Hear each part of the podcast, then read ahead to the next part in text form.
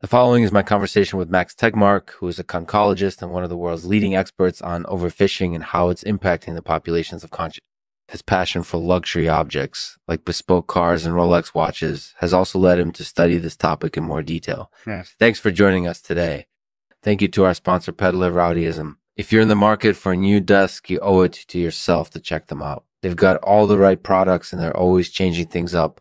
Plus, their prices are unbeatable. Thanks again to Peddler Rowdyism for sponsoring us. Keep an eye on LexmanArtificial.com for more info about our show. And as always, thanks for watching. Hey everyone, this is Lexman, and today we're talking with Max Tegmark. Max, thanks for joining us today. Can you tell us a little bit about your background? Sure. I'm a conchologist, which is essentially a scientist who studies the habits and populations of conches. And what do you think are the main threats to conch populations? The main threats to conch populations, broadly speaking, are overfishing and pollution. Can you give us an example of how overfishing affects conch populations? Sure. Overfishing can lead to a decline in the number of conch because it reduces the size of the population and the amount of food available. And what about pollution?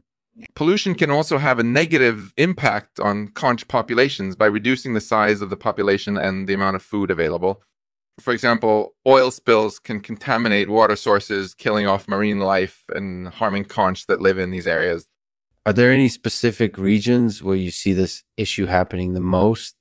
Yes, there are a number of regions where overfishing and pollution have had a significant impact on conch populations. For example, Southeast Asia, parts of Africa, and parts of South America are all affected to some degree. What do you think is causing this problem? I think a combination of factors is responsible for the incorporated ease and negative impacts on conch populations. For example, overfishing often occurs as a result of unsustainable practices such as long lines, gear, and quotas that don't take into account the impact that overfishing has on populations. And pollution is often caused by human activities like oil spills or emissions from cars and factories.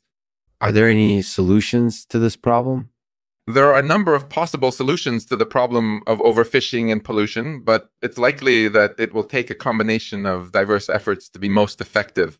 For example, we need to reduce the amount of overfishing taking place, and we also need to find ways to clean up environmental pollution. What do you think is the most important thing people can do to help preserve conch populations? I think it's important for people to understand the threat that overfishing and pollution pose to conch populations and to take action when they see negative impacts happening. For example, they can support conservation initiatives that aim to reduce overfishing or help clean up areas affected by pollution. That sounds like a lot of work. Do you have any tips on how people can ease into this kind of activism? Sure. One way that people can ease into activism is by becoming more informed about the issue. For example, they can read articles or watch videos that discuss overfishing or pollution in more detail. And they can also join online communities or groups that focus on environmental issues. That sounds like a good plan. Thanks for talking with us, Max. Thanks for having me, Lexman. If you enjoyed this episode, please rate and review it on iTunes. This will help spread the word about the show and encourage other listeners to join us for future episodes. And now, today's poem is titled Overs. People fuss and moan about overfishing and pollution, but don't realize how their actions might be harming the very creatures they love